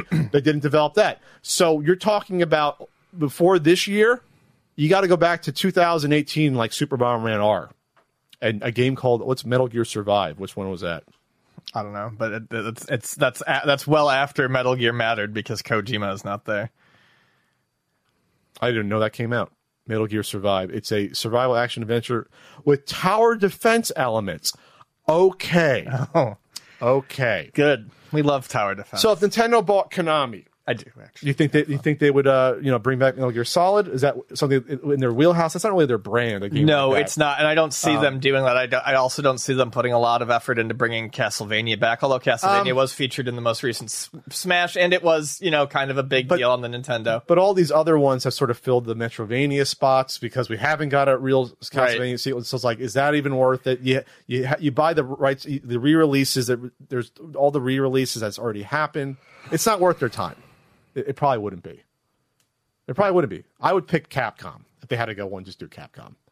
I would do that. Sure. personally. Yeah, But, makes sense. But here's the other thing we didn't bring up. It's like, well, I don't know how the culture thing works. All these companies being bought out, like Bungie and like Activision, Blizzard, or you know, they're like, you know, they're North American companies, right? Um, so I don't know how that works there. Japanese companies buying other Japanese companies. It's a whole different culture Yeah. there. I don't know how that would go over versus just having partnerships. You know what I mean? Yeah, If that's the thing too. But we'll just say in a, in, in a perfect world, I would, I would, I my pick would be Capcom.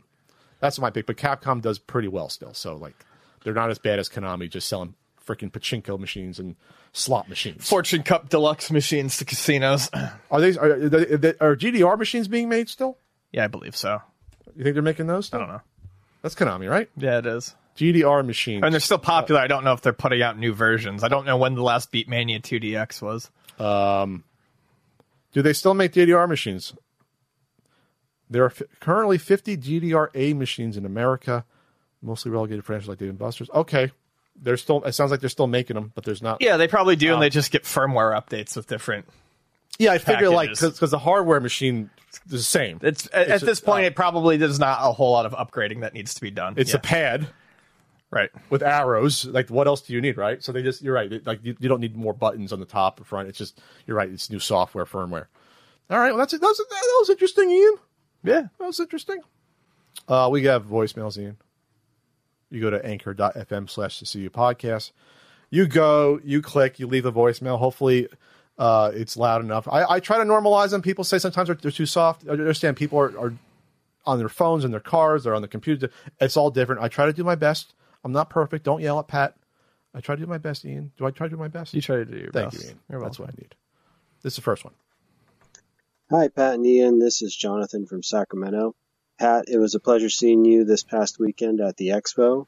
Our conversation was cut a little short, but wanted to say I appreciate you signing both my copies of uh, certain NES and SNES guidebooks. Certain books. Uh, question for Ian. Mm. Is there a specific Game Boy or Game Boy Color game that holds the most sentimental value for you? Uh, The thank you both and happy holidays. I don't know if it's sentimental value, but like one that I probably have the, The fondest value. memories of. Like to me, the the quintessential Game Boy game is uh, Kirby's Pinball. Um, Oh, okay. I got it, I think, for my birthday when I was a kid, the year it came out, and um, while I loved the Game Boy and I played it as a kid, I did not have a ton of Game Boy games as a kid. I had like maybe five or six. So I liked my Game Boy, but I didn't get way, way into it until I was in my teens and I could, you know, go out and buy more games. Um, but Kirby's Pinball was one that uh, it sat in that Game Boy, and that Game Boy sat in the living room forever. And my brother and I would go after each other's high scores. Uh, my local friends who would, you know, just come by and knock on the door, like when we'd hang out, they'd play. So Kirby's Pinball, since it came out for my whole life, has been one of those games where I've always kind of been going for a high score on that. And uh, I I just have really fond memories of it. I, I love that game. Hello, gentlemen. This is Daryl from Buffalo again. Daryl. This is kind of a two part question, so I'll kind of be quick with this one. My first question is What are your top three PS2 games? And this one's kind of directed towards Ian. Ian, would you please explain to the audience why Buffalo Pizza is so good? All right, guys, have a good one. I'll see you soon. Thanks, Daryl. Uh, Buffalo pizza is good for a couple of reasons. One, the crust is very flavorful. It's a little bit thicker than a New York style crust. The sauce is flavorful. Uh, good cheese, and then the pepperoni that they use on Buffalo pizza uh, gets crispy around the edges. You got a lot of a lot of those Italians up there. Yeah, we it. do. It's well, delicious. It's just a, it's a it's a good pizza growing pizza. P- yeah, good, pizza it's growing New soil. York. It's not too far Yeah. from the from the heart. The, you know the the heart, the heartbeat of, of pizza, like the New York City area, Northern Jersey. Um, and then top, three three. favorite. I, I don't know. You can't make me do these, Daryl. Uh, I can't pick up three games off the top of my head, so I'm just gonna name some ones that I like. Uh, uh, uh, uh, uh, Ribbit King. That's the Frolf game. It's the frog golf game. I've told you about. it. It's like frog Really? bog. It's frog bog, but it's golf. Okay, I'm interested. Uh, What's it called? f- uh, Ribbit King. Ribbit King. Ribbit King. Okay. Um, I don't know. Fuck. You, you like State of Emergency? Like La Pucelle Tactics. Uh. Holy sh- R Type Final. I, I- there's lots of great PS2 games. I would have to think about it more than that. Wow, Ribbit King's expensive on GameCube. I didn't know it was on the GameCube. yeah, how much is it now? It's like two hundred. Jesus, I think I've got that one. It's expensive on PS2 as well. Yeah, Okay. I don't think I've heard of that one. That looks cute. it is. It's a lot of fun, and it was cheap forever and ever and ever. And then it was only like only since Well- the pandemic did it get expensive. GameCube's now the thing. We talked about that. Uh, I that's I never saw one before in person. I think. Okay, my top three. I haven't played a lot. Played at my cousin's. Uh, will be a boring list. Um, top three. Well, I'll I'll just say GTA three. Uh, obviously, I, I played a good amount of that. Um, I will say, uh, you know, I like the Warriors, but it got a little tedious. From remember, it was like, eh, the fetch quest and go. eh. Everyone seems to like that. I'm still shocked. They, I'm still shocked to this day they made that game. I'm still shocked that uh, a, a really not known cult movie from '79. They said we're going to make a game on that. Um, I'm really, and I love the Warriors. I was, I remember watching it on on WPIX where they had like the scenes in it that were not on the home version. They, they had like those extra scenes like in the beginning and things like that that weren't in it. Um, so that wasn't a pick. SmackDown, Here Comes the Pain is amazing. Yeah, it From is. like 2003 or four, the one with Brock on the cover.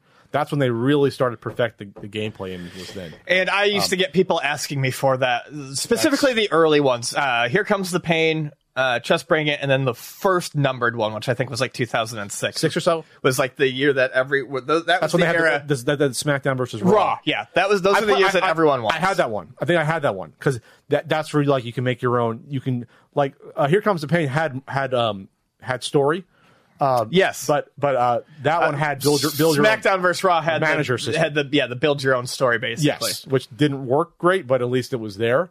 Um, yeah, that was probably like people say that was like the, the best. And then from that point, it's just like yeah, no new uh, no new ideas after that. Basically, It- it's and- taking some away. and number one, Midnight Club. Yeah, Midnight Club was a, a game that everyone Come on, come on, Rockstar. You can bring back Midnight Club. Come on, throw throw a few dollars that towards Midnight Club. The OGs. Come on, there. Just like Epic, you got you got to show show some love there. I'll say okay. I'll say Unreal on PS2. It was on PS2. No, it was. It was actually pretty good for what it was. Uh, next one. Hello, Patrick. Hello, Ian. This is Will again out of Chattanooga, Tennessee. Thank Hey. you so much for answering my question on who is in your wrestling boy stable. Follow up question Who is in your gaming boy stable? Rules are simple no Mario, no Sonic, no Spyro the Dragon.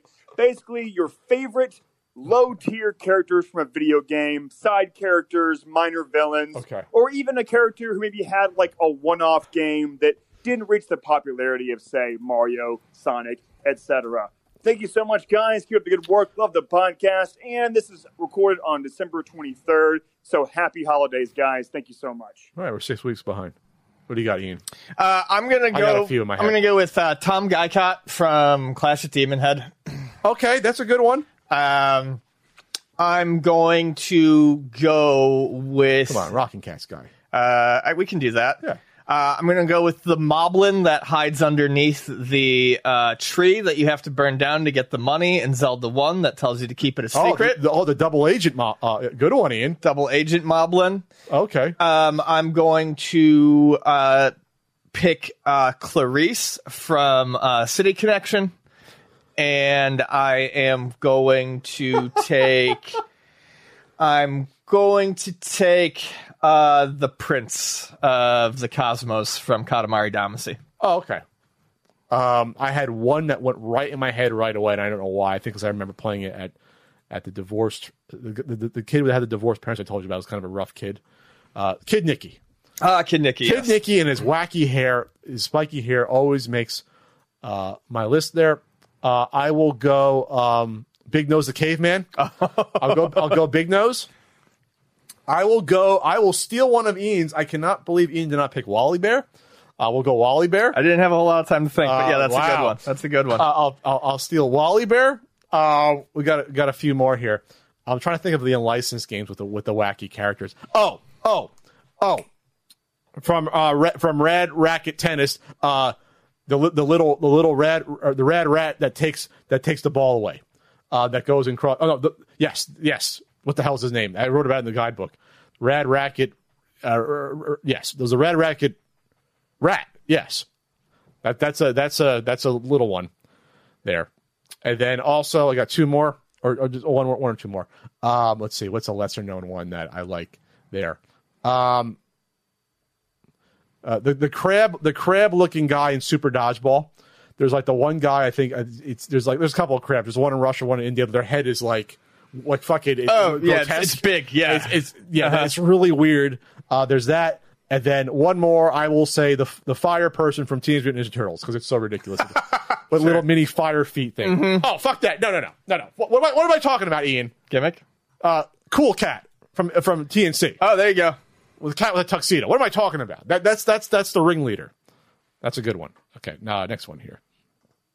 Pat, Ian, this is Brian from Northern Utah again, Hey, coming Brian. with a quick question about local game stores. Uh, one of my local game stores up here, uh, has been doing this thing where you bring up a cartridge with a sticker price on it, let's say $25 for a, car- a Contra. And then after, once you're ready to check out, they give you a completely different price, claiming that, oh, we can't just keep track of every single price on every single game. So they're changing the prices on us when we're checking out. I don't necessarily agree with that. So hoping I could get your guys' two cents on that. Thanks. I, I fucking hate that. I, I hate it, and we we just we didn't do it at Luna. You did put prices, the sticker prices. Um, I mean, we, I, I I can't think of a single time where we changed a sticker. Oh, you had price. sticker price. You didn't check. Yeah. Yeah, where we changed the sticker price. You let it go. We, yeah. I mean, honestly, I can't imagine running a business that's of any volume and doing that for every person who who comes in. I mean, just the amount of time it would take would be um, a lot. I can't imagine che- rechecking the price of every fucking game for every transaction. That's insane. Well, how, well, how often did you re-sticker prices? Was it like every now and then? For certain ones, you realize, hey, this Well- will be worth more money now. popular titles would come in and they would sell very fast. So we would always be checking the price again when they come in. And the stuff that make sure sticks you- around is the less popular stuff. A lot of it was cheap and at five bucks, and most games didn't go below five bucks anyways. So we, we would always go through and reprice everything, like do a full store wide reprice to make sure everything was right about once a month. But um, You look through everything once a month, or just the the, the heavy hitters, basically. we would go through and re- uh, like so basically basically ps2 stuff we didn't have to worry about and if a popular game came in we would always check the price when it came in before Sure. we put it on the shelf but i'm not going around and checking the prices of every ps2 game every month that was more for stuff that you have to stay on top of like whatever the current systems are because the prices change so much Uh, yeah, that's really crappy. Either Yeah, I'd it's say- garbage. Yeah, I'd say either to them like w- don't put fucking prices on your games if you can't adhere to it. Um, or I remember going to, to a couple of stores where nothing was priced. It was in the system, the point of service, but like they would scan it and tell you the price, which is not as good, but it's better than not adhering to the fucking value on it. You know what I mean? yeah i, I also hate it when people don't put fucking um price tags on shit. That's annoying Yeah. to me too. But I would rather have no price tags than have price tags on something and then have someone constantly tell me that it's more expensive when I bring it up to the counter. Yeah, you don't want to bait and switch. Eat shit and run a business. It- it's fucking awful. Hey guys, it's Jeremy from Virginia. I was just curious about what your thoughts are on the worst video game endings of all time. I asked because I just played Rampage on the That's NES my answer. for three monotonous hours, and my only reward was a one-word "congratulations" screen. Uh, so I'm wondering if you have similar stories as well. And quick bonus question for Pat: Would you ever consider, maybe five or ten years down the road, of doing a Sega Genesis guidebook? Thanks. Love the show. Bye. Um, yeah, guy took it right out of my mouth. My my whole life, I've stated that. uh, I I've told the story on here before. My buddy and I sat down and did Rampage. Two players took us three and a half hours to get through every single level, and the ending is just. When you think about it, what did you really expect as an ending for an arcade game? But when you're a kid, you're led to believe that these longer games have some sort of ending or something going on. You know, something, anything. But, there, But nothing. Would you if it's an arcade game? Like like would you think there'd be like a I- nice as a child, I wasn't really aware of the fact that Rampage was an arcade. Oh, you weren't. Yeah, I don't know. I don't know Oh, that. I was. Yeah. Okay. Um, I, I mean, I, I knew I knew at some point when I was a kid, but I don't think I knew when I first got the game. Gotcha. Um, they probably figured no one would be dumb enough to play this game for four hours to get to the end. That's probably what they thought. Eh, program in anything, Sal. Just play whatever. like no one's gonna want to sit through this. Uh, yeah, they were all the NES ones, or not all, but a lot of the NES ones were afterthoughts. Yeah. You're lucky if you got something even like a little cute, like the Rygar ending, which always like a little bird flapping with a rainbow. That's cute. You know, like Contra. There's a little story they they, they split. Right. They the give you a little cutscene at the That's end. like on the NES. That's like the best you're going to get mostly. You know what I mean? Uh, usually, it's- yes, it's a yeah, con- congratulations. You've proved the justice of our culture stuff. Where it's like it wasn't. It was an afterthought.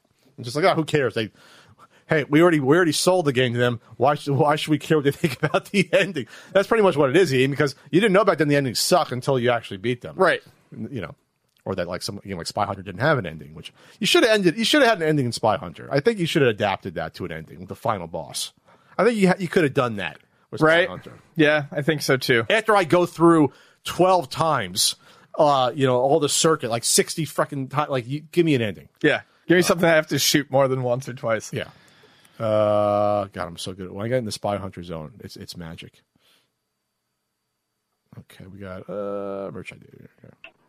Oh, oh yeah, a Genesis book. Uh, yeah, I'll think about it five to ten years. Well, hit me, hit me up in my fifties.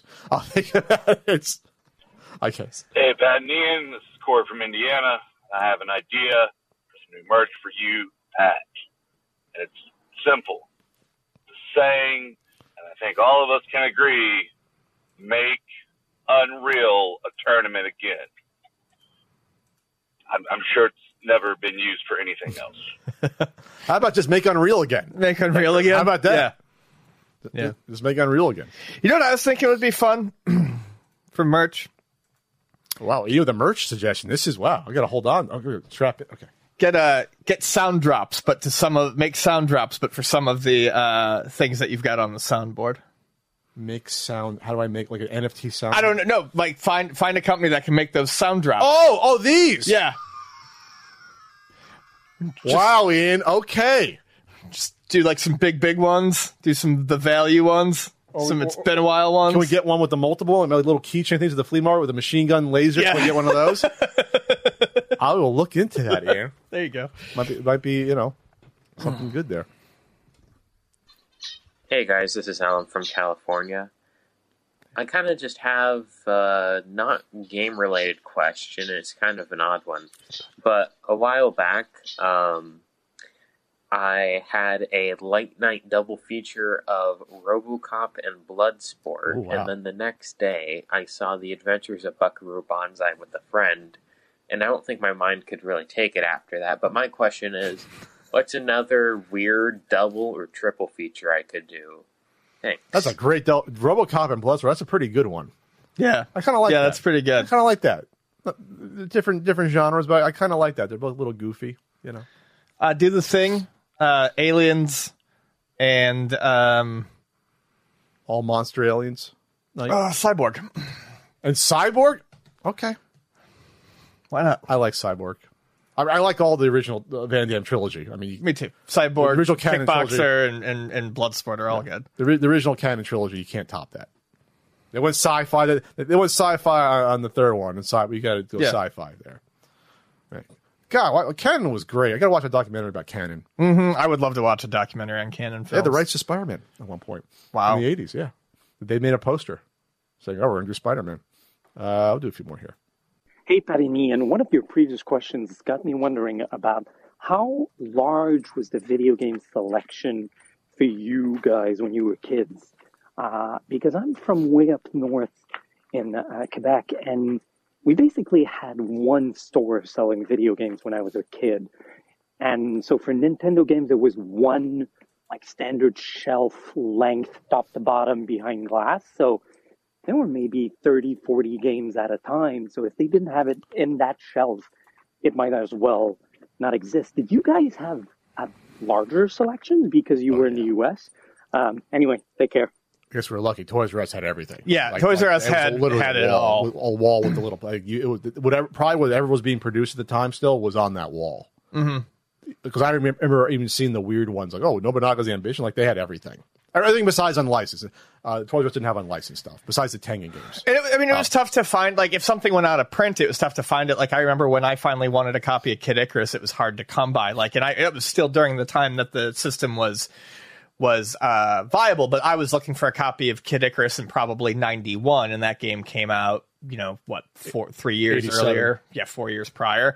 So, I mean, you could have trouble finding a specific At that game point, if it was was out of produced anyway. right. Exactly. If it was out of print, but anything that, like Pat said, anything that was going to be available was likely available at Toys R Us unless it was sold out. Yeah, because I got Castlevania in like '91, and that was out for four years. But that was I was obviously not the first print. And it wasn't just Toys R Us; it was like uh, Child's World too. Kiddie City did the same thing. Yeah, Kiddie City had a big selection. I don't know if it was as big as Toys R Us, but Kiddie City had a good, big, big selection uh, as well. Um, and then uh, KB had a decent col- uh, selection. But Obviously, they couldn't carry everything because they're in the mall, they have the space. But even I remember Castlevania. I remember like, wow, this game's been out for a while. So at that point, at that point, it was a budget title. It was like twenty. It was twenty bucks only. At that point, only like the only like the um very. You okay? Mm-hmm. Woo. All right. Need a tissue? I'm good. Okay. Here you go. Here's a pat tissue. Um, so yeah, it, it was it was so you can find those games that had to be reprinted. That's the thing. Right. Uh, okay, we'll do a few more here. Hey guys, this is Pat from New York. Question for both of you. Of all the video game trailers that you've seen in your time, which one was most impressive to you? Myself, about 10 years ago, Dead Island, their announcement trailer, I found quite striking. Thanks. Keep up the good work. It's a good question. Um, Yeah, I'm trying to think if there was a trailer that ever really grabbed me.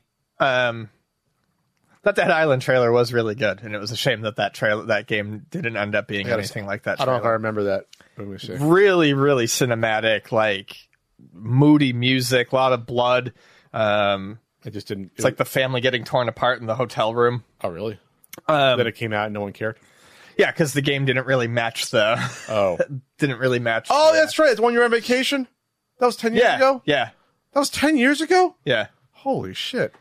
Uh, I used to love though. I used to love getting the during the PlayStation era. I used to love getting uh, buying the SquareSoft games that came with the second demo disc. And while I enjoyed the playable demos, I would sit there and watch um, the video demos for games over and over again. So I remember like watching the video demo or the video uh, trailer for you know uh, the Final Fantasy Tactics and getting really excited for it um, and stuff like that. But honestly, I can't really think of a time I- where I was like super into trailers. I, I, I it's it's been ages since I've gone back and watched a trailer more than once because it gets me hyped up for something. I got a couple.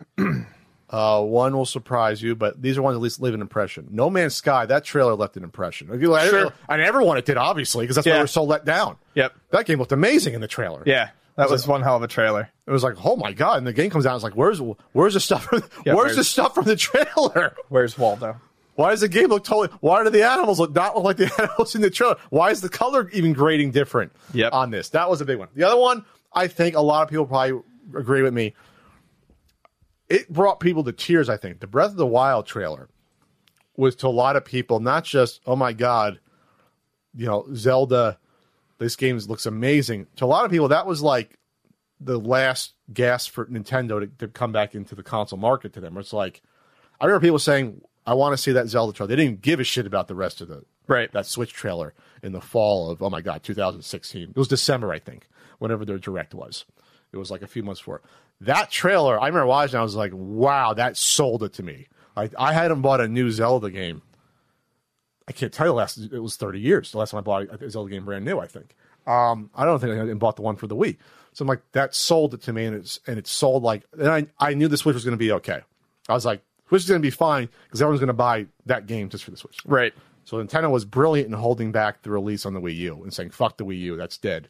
Let's wait for the Switch and we'll just push it back." Like that was obviously the right decision uh, to do that. Um, but that was a really good trailer if you remember that. It was like cinematic. There was like a storyline in it. There was hearing voice acting and things like that. Seeing Zelda cry, I'm like, this is a well cut together trailer. Uh, to me, it started off slow and it built. I'm like that. Whoever cut that trailer did a did a, an amazing job. If you remember that that trailer, Yeah. it It went was a good slow. one. It built. It's good stuff. People were tearing up. I was tearing. I was like, oh my god. I showed it to my. I showed it to my sister. Like, oh, look at this Zelda because my sister hasn't hasn't played a new Zelda game since Right. the '90s. Sure. I'm like, yo, look, check out this trailer. Yeah, I'll do like two or three more here. Hi, Pat and Ian. When I start listening to a new podcast, I for some reason force myself to listen to the podcast from the very beginning. Hmm. Wow. That tends to result in me hearing a lot of very old, outdated ads. I'm currently listening to episode 112 at work, and you two just did an ad for That's It Fruit Bars. And you did it. You finally got me. You caught me when I was most vulnerable, at work, and hungry. I decided to finally buy some fruit bars and support the podcast by using code CU Podcast at checkout and no dice. Oh, yeah. I have to know what happened. okay. That's it. Fruit bar. Wow, one twelve. So that's like three and a half years in, something like that. Our liaison got shit canned. I think is what happened. Yeah. Um, we had a good relationship with That's It Fruit. I think we were we had them for like a year almost. Yeah, we did. I was hoping I that's it. Fruit was never going to go away. I still have bars, and they're probably still good because they're airtight. no, they're Uh, they're they're they're not good at this point. you don't think so? No, but they've lasted. They, but The they, veggie they ones- lasted for a while. Maybe the veggie ones because those are like really dry. but So that's it. Fruit was the ingredients were we have fruit. It's real fruit, and they're you know that's it. It's usually an apple ground with like something else, Mm-hmm. and they and they were delicious. yeah, it's, it was an Moist- apple, then then with like five blueberries or what. They got real specific with Yeah. how many were in each one. But um, They were great. Their social media team said we were we, we, we were the best response they ever had from a, from a podcast or anyone. We we talked about those were legendary ads. It was one of the first examples of we got an ad for something that we both really, really liked. Yeah. And We oversold we, it. We oversold it. And then they did the veggie bars, and I liked the veggie bars too. And uh, we don't know. Uh, our liaison guy with the company got fired, and we don't know. fired or he just left? I thought you said he had gotten fired, but I Oh. don't know. But he, he he he's no longer there. And uh, the amount of free fruit bars we were getting sent was I, insane. I said I still have I had a pantry full of them, and I ate them every day. Hey, the, the, the field mouse ate one one veggie bar and it sustained him for his like three four weeks he lived here. I was on the ground. I had no idea. He ate the whole damn thing. So that's what happened. It's a shame, but that's a that that's an advertisement advertising. We Partner. that's a partnership I would love to see again. We had people tweeting at them with pictures of them saying these these are the best things ever. Like, Yeah.